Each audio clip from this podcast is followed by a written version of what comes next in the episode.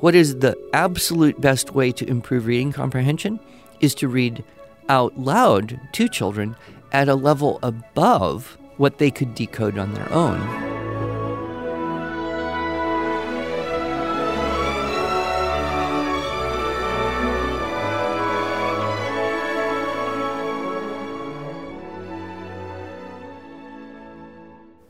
Hello, and welcome to the Arts of Language podcast with Andrew Pudewa, founder of the Institute for Excellence in Writing, or as many like to say, IEW. My name is Julie Walker, and I'm honored to serve Andrew and IEW as the Chief Marketing Officer. Our goal is to equip teachers and teaching parents with methods and materials which will aid them in training their students to become confident and competent communicators and thinkers.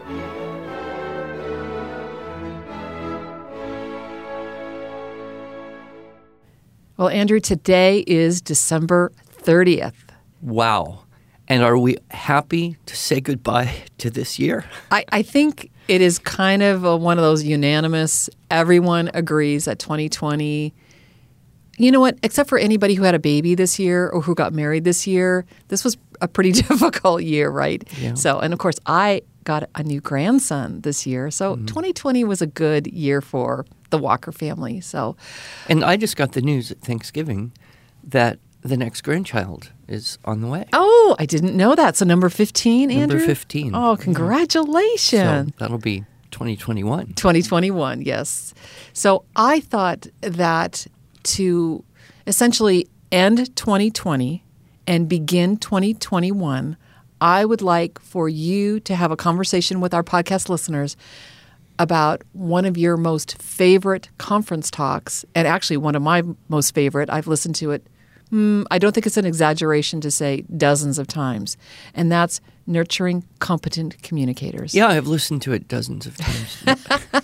Probably as you're listening to yourself. yes, it um, it's a well seasoned talk, and of course we can't fit that whole thing into two podcasts. So this is the highlights. Yeah. But if someone really wants to get the whole enchilada, which I highly recommend, it's available. Yeah, and you have a lot of great stories that you share, and I know you'll you'll share some of those stories today, but I know that you're not going to get them all in. But so we'll put a link in the show notes to the full talk, so that if any of our listeners want to download and hear that talk, they they can feel free to do so. Yeah, I um, when I started doing that talk, I had kind of this revelation mm-hmm. that compelled me to go down this particular line of thinking, mm-hmm.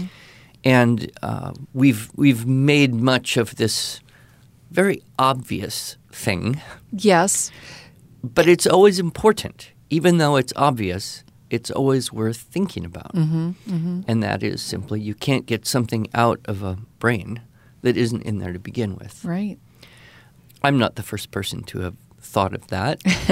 um, Louis L'Amour said uh, something like, "A writer's brain is like a magician's hat. You can't get something out of it if you don't put something in first. You mean it's not really magic? You mean it's just a trick? I didn't know that. this kind of struck me full force when I noticed that kids trying to write are trying to find in their mind um, ideas, and then they're trying to find the words to attach to those ideas, and then they're trying to put those words in patterns that are correct, and do that kind of all at once.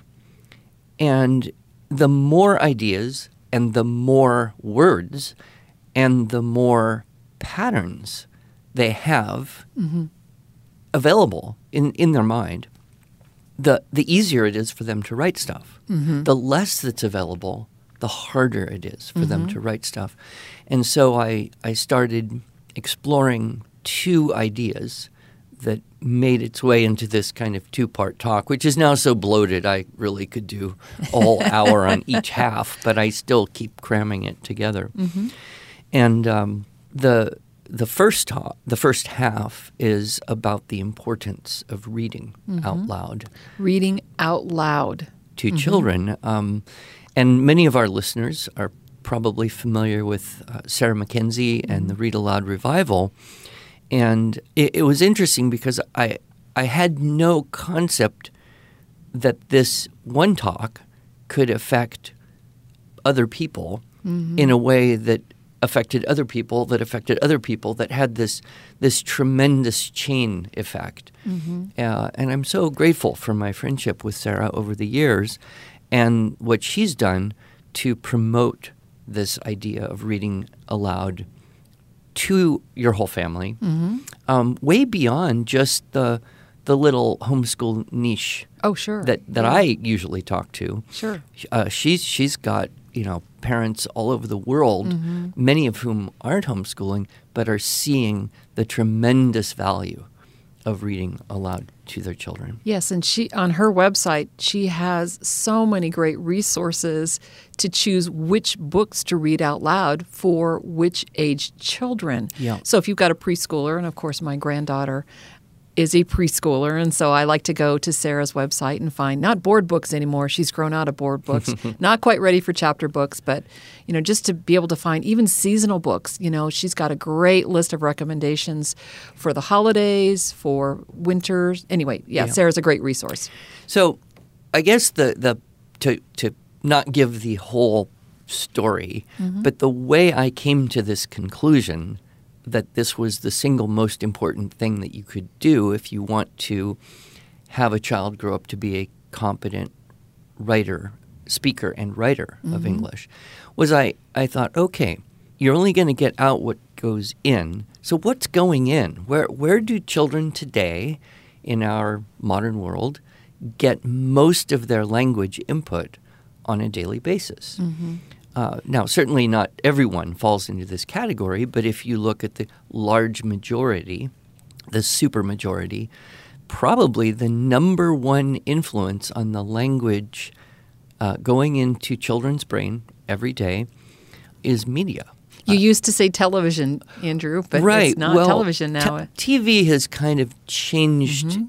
in its definition. Yes, you know, 20 years ago, that was the primary way that people would watch stuff, Mm-hmm. right? Um, YouTube was not ubiquitous yet.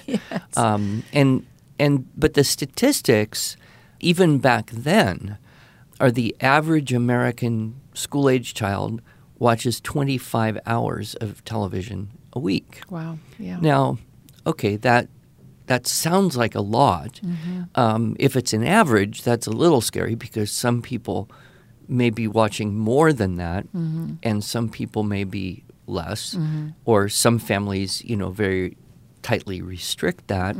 However, I don't know anyone except my 90 year old father in law who actually watches a television at all. Right. Uh, but we watch a lot of shows. We watch a lot of videos. We watch a lot. we- You know, it's it's kind of interesting. The whole nature of it has changed, and I suspect that if you were to look at the statistics on screen time for mm-hmm. kids, that would be significantly more than 25 hours Yeah. a week. Right. Uh, and it would include perhaps games mm-hmm. for mostly the boys, social media for lots of kids, mm-hmm. especially the girls. And so, you know, there are people kind of trying to wake everyone up that this is just not a good or healthy thing. right. Uh, we talked to Dr. Leonard Sax uh, some time ago, and uh, you know he's been very acutely aware of the effect of screens on psychology and, Right. and the mental health of uh, young people. But if if we look at it from our perspective, you you would say, okay, just think of all the stuff you watch, or all the stuff your kids watch. Is that going to provide for children a source of reliably correct and appropriately sophisticated language? No, generally it's pretty dumbed down. Mm-hmm. You know, it's, it shoots for the lowest common intellectual level that people can have. And sometimes the stuff that's created for kids is really, really dumbed down. Mm-hmm, mm-hmm. Now, that doesn't mean there aren't good things, Right. You know, uh, and there are. Good heavens, you can you can watch Shakespeare movies, you know, mm-hmm. anytime you want now. It's it's a delight. But what people choose and what they gravitate to, you know, tends to be the pop stuff, the lowest stuff. And so I thought, well, that's that's a very very large amount of time. Uh, but it's not the only source of language. So, uh, what would be for most kids, not necessarily all, but for most kids, the number two influence on their language on just a daily basis? Well, they're friends, they're kids. Peers, yeah, Peers, peers. yeah. And this would particularly be true if children go to a school mm-hmm. where they are in age segregated groups. Sure. And everybody is, you know, within about nine months of each other in mm-hmm. age. Mm-hmm. And th- this is a huge influence. You know, if you spend, um, what, you know, six, seven hours uh, getting to school, being at school, being around school, and most of that interaction is with people your same age, Right. or after school activities where you're also with people maybe a little more diverse, but approximately your same age, or you are part of you know a sport or an activity that happens on the weekend where you are with children approximately the same age, and you don't have to go very far. You just ask the question: Do peers provide for children a source of reliably correct and appropriately sophisticated language? Right. When, you throw in sophisticated, Yeah. that quality adjective, the answer is of course not. Well, what happens, and this is typical of all groups, but it's very, very evident in groups of children, is they, they will quickly sink down to the lowest common level of vocabulary and subject matter, uh, and sometimes even attitude, right? And and you don't really have to go very far to observe this. If you just have a little group, you know, half a dozen nine-year-old girls in one room, you mm-hmm. see that happen. Right. Well, there's that. You don't want you don't want the stigma of being the bossy one, the know-it-all, the Exactly. the super smart one. You just want to be normal. You just want to be invisible. It's uncool. yeah. You know, if if you're in fifth grade and I'm in fifth grade, you know, there's two things that are uncool. Mm-hmm. One is for me to say, "Oh, that Julie, she's so articulate and well behaved and uh, chooses her words carefully and has such good insight. I want to be like that." It's not going to happen. And the other thing is, you're not likely to say, "Oh, that Andrew." You know, he's just careless and sloppy with his language, and he even says inappropriate things. I need to be a good example. No. If we're going to have a relationship, you're going to have to come down to my level. And and you spread that out through a whole group. And to all of our listeners, you of course know it would be exactly the opposite. No, no. But uh, and I I've I've tried to find this because it was so long ago. It was before the internet. But it, it was a, um, a early childhood music professional journal. So it was basically for early childhood people, and and it was a study of how children change the way they speak depending on whom they're with. Oh, sure. And what they discovered is if a child is with another child at least two years older, that child will use a slightly higher level. They'll go to their top level of language ability um, because they want to imitate. And that's all the fourth graders want to be like, is the older kids, right? So it kind of makes sense. But also, if a child is at least two years older than the child they're with, that child will also use better, more complete, more correct, more careful mm-hmm. language. Mm-hmm. It's when you have children who are the same age that they use the least sophisticated language that they are likely to use. So I thought, well, you know, th- you know, for people who who have their kids at home, they're they don't have that same continuous peer influence of people all mm-hmm. approximately the same age. Right. But you know, even so, kids have that tendency to want to be with, play with, imitate, you know, their friends. It's natural and Sure. but it's not going to grow the language capabilities. Right. Um, so I thought, okay, wow. For most of the kids, especially, you know, the the school teachers are trying to get these. They're trying to get good writing out of these kids' minds, but what they don't notice is the top two influences are not providing what they need Right. in order to do that. Right. Uh, so then, what would be the third influence? Well, that would be teachers, parents. Parents and other busy adults. Yes. with, with the operative word being busy It's so true. We're so busy. because uh, I have never not been busy. My wife has never not been busy. I mean, now finally we're not so busy because we don't have any children. Mm-hmm. But while we had children, you know, for 30 years, we're just very, very busy all the mm-hmm. time. And even in the homeschool world, you know, it's easy to forget, you know, that you need time. Uh, mm-hmm. and it's easy, to, you know, to, to kind of say, you know, get back to work. You know, find your shoes or we're going to be late. Get in the car. I'm busy right now. Come back later.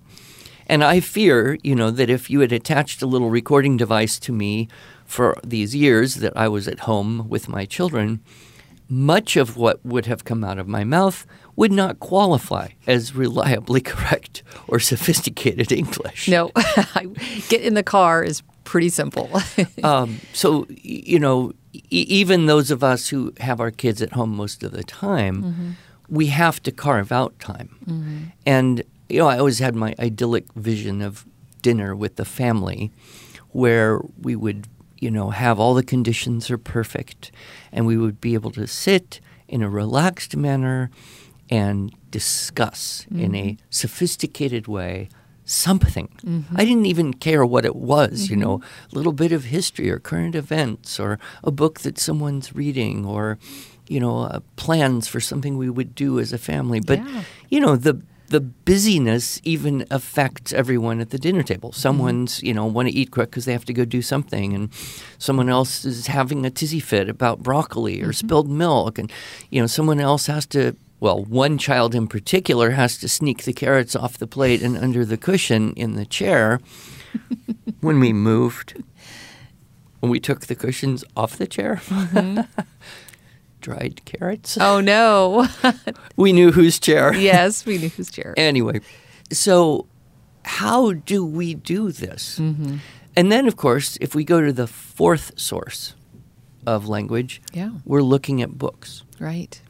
And and this is where I noticed something about children and reading. There's kind of two two ends of a spectrum and mm-hmm. honestly not a whole lot in the middle. Hmm. There's kids who read a lot. They love to read. They read in their spare time. They carry around a book so they're never bored. Um, and they read a lot. And was that you growing up? Um, pretty, I, I did. Yeah. Um, I did too. in fact, sometimes I got in trouble for reading because I wasn't like helping with chores or something. Right. I mean, I, I remember very specifically having to have a book under my desk at school to alleviate the boredom of sitting in the classroom, what, you know, from time to time, just unbearable. So I think I think I did carry books around that way, but but you know, we're of a different generation Right. too. However, there's still kids that do that Sure.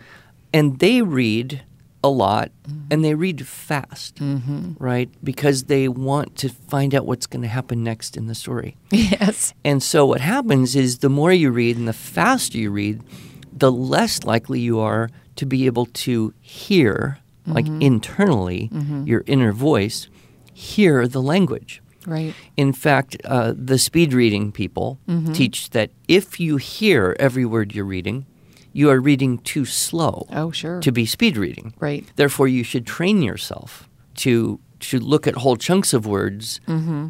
and and not hear what you're reading. Right. And I'm not sure that I agree with that. It may be utilitarian, but it is not something I would ever teach a child. And when children do that, when they start skipping words they don't know or looking at whole chunks of words and knowing what it means, seeing a whole couple sentences that doesn't look important to the plot and skip it because they want to know what's happening. So they read books like they watch movies. Mm-hmm. And especially the quote young adult fiction that is produced today is certainly not very contemplative in mm. nature. It is not written to be savored in terms of the language or the scene. It's written to be plot driven, to have a mm-hmm. hook and to keep you going to the last page, and then there's the next one in the series, and so you've got to buy that and and go on. So uh, those children are not necessarily getting the full building of vocabulary and syntax mm-hmm. the way that they would mm-hmm. if they heard every word. Sure. On the other end of the spectrum, and this is unfortunately a rapidly increasing percentage of the of the population of school age children, they don't read. Mm-hmm. They don't want to read. Mm-hmm. They don't choose to read in their spare time. They read when they have to, but they would rather be doing other stuff. Probably consuming media, C point one. Yeah, Yeah. uh, and and games and, and mm-hmm. things, and uh, you know this is such a huge pull. In fact, um, I will confess that sometimes my phone tells me how long Yes. I've been using it, and I have noticed that I play Words with Friends yes. a lot. do. I love this game, but I always delete the app from my phone during Advent and oh. Lent. Uh huh. Uh huh. So during the whole period leading up to Christmas, Right. it's a fast season, and so I just don't do it. Well, right. I'm looking at the time differential. Oh. I mean, it could be two hours. Hmm. Now, how do I do that? Well, I'm not reading. Mm-hmm. I have a pile of books, I have a pile of magazines, but I'll sit there playing Words with Friends for 20 minutes. Right. If that's happening to me, Right. Who actually wants to read, Mm-hmm. what about kids who never fell in love with reading, right. you know? Right. And so I think we see more and more children who are not going to acquire improved vocabulary and correct or even poetic use of language Mm-hmm. from books, unless someone reads the books to, To them. them. Yep. And that's the power of it. Mm-hmm. Number one, i you know, when you read to your grandchild, Mm-hmm. and when I read to my grandchildren, and when any parent reads to anyone, Mm-hmm. even sometimes I read to my wife. Number one, you don't skip anything, right? You read every word. Furthermore, you hear every word, and the person listening is hearing every word. And so there's building up this complete syntax. Plus, language is very nuanced. It's primarily auditory, and only, you know, tertiarily does it become a thing that is only written. And of course, when you read out loud, if you do it half decently, you give emphasis where it is needed. You give a pacing or you can change your voices. You, you actually improve reading comprehension by hearing good reading. Oh, right. Sure. It also creates the uh, American Library Association came out with brilliant research some years ago uh, that said children who are read to as ch- you know as children become adults who like to read. So if if you want to create a love of reading, Right. you don't force kids to decode books before they want to. You read out loud to them. Right. And then they see you reading something and they're in, intrigued, interested. And honest, honestly, Andrew, I learned to read at four years old because my dad read out loud to me. Mm-hmm. And I wanted to know what he was doing. Mm-hmm. And he taught me to read just by Hop on Pop and uh, Gateway to Storyland. Mm-hmm. You know, so Yeah. yeah, I agree. That's awesome. So that's kind of where you know I came to, and it, over the years I've had many, many conversations, you know, at a conference or a convention or something, and you know, very often I will hear a parent say this, usually a mom. Mm-hmm. You know, I write pretty well. I mean, I think. I mean, I always got A's on all my papers, but I don't remember learning how. Mm-hmm. You know, there's no f- feeling of like someone taught me something that made me better at doing this. Right. Right. And I will ask them, Did your parents read out loud to you as a child? And nine times out of 10, they'll say, Yeah, actually, yeah, my dad read the Reader's Digest every day at the dinner mm-hmm. table, or mm-hmm. something like that. Mm-hmm. It, it, in my experience, it is the number one predictor of competent writing skills in adults is having been read to out loud in huge quantity as a child. Okay, so I'm going to just throw out the common, I don't want to say objection, but the common understanding myth. You call it a myth in one of your articles. Mm-hmm. Just read, read, read. And I remember sitting in a cafeteria with you, Andrew. You're getting ready to do a high school class, and all around the cafeteria were all these posters of books that these teachers recommended that their students read. And it, you know, good readers make good writers. And I can't tell you how many times I've heard that. And Yeah. And it just it doesn't work. Yeah, for And, reasons that you've You know, talked the schools are seeing that. You, you can't, you know, you can use the Pizza Hut program Mm-hmm. and say, you know, read X number of books and get a free pizza, which I think is, you know, a perfectly legitimate way to inspire kids who might rather be doing other things. absolutely. But one of the problems is, let's say you you do read. You know, you're a kid who reads, and so you pick up the drivel that they give you for the age that you are, and it's entertaining, and so you read what you can read. Insert plug for Sarah Mackenzie's book list to avoid drivel. Drivel. Eh, well, you know what I mean. Mm, sure. Um, and and then a kid gets a little bit older, but unless he or she have an expanded vocabulary and comprehension level, mm-hmm. they won't really be able to read anything above hmm. their normal level, their mm-hmm. daily life level, right? Mm-hmm.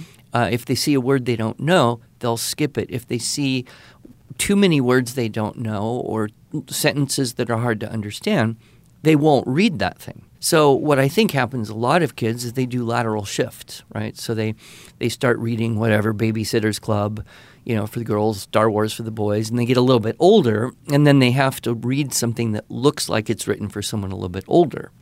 You know, so whatever the popular stuff for the day is. I mean, chapter books with no pictures as opposed to chapter books with pictures. Yeah. They're pretty much the same, only they don't have pictures. O- only if you read chapter books with pictures that were written 100 years ago, hmm. the level of vocabulary and the assumption of children's comprehension was much, much higher. Now, you know, just go to the library, the bookstore, look at the young adult fiction, pick it up, right? Mm-hmm. And then they get a little bit older, teenagers, and then they got to read something that looks like it's written for someone a little bit older. So whatever the pop stuff is, Twilight, I don't know. Mm-hmm. And they get a little bit older, and they have to read something that looks like it's written for an adult. So they're in the airport and they pick up, you know, a romance or a spy book. But if you evaluate them language wise, they're really not that much more sophisticated than Babysitter's Club. Oh, interesting. They simply are longer and usually have less moral standard. Mm, sure. Um, but people who kind of do that, if you were to have them pick up Jane Eyre, they would die after the first page because they haven't acquired the capacity mm-hmm. to deal with that level of vocabulary and that complexity of thought. So, what is the trick? What is the absolute best way to improve reading comprehension? Is to read out loud to children at a level above what they could decode on their own Sure. at a level above what they would choose to read on their own. And then, if there's a word that needs to be defined, stop, mm-hmm. define it, look it up if you need to. If there's an idiom or an expression that is unfamiliar, an allusion to something, uh, you know, in literature or history or some, you know, you can stop and you can explain that thing. Right. Well, that's called learning Yeah. right for the child and uh, when they're young they have this absorbent mind they may have to have that definition or explanation or connection only once. And now it's part of their language database. Right. and uh, you know what we do notice is that children who uh, listen to high quality literature because parents read to them or siblings read to them or grandmothers read to them Yes. uh, or they listen on audio books. Those language patterns and that level of vocabulary is now available and will come out in their written and spoken use of the language Right. There's so many stories that you haven't shared that I that I love that are a part of your talk and and you know we're out of time for this part 1 but I just want to encourage our listeners to please go to our links in the show notes so that you can get access to Andrew's full talk of nurturing competent communicators. And then you can hear the story of Andrew reading The Fellowship of the Ring to his children and how adorable that is. So, Andrew, thank you for this. I know that there's a part two that we'll discuss next week. Yes, always more. All right.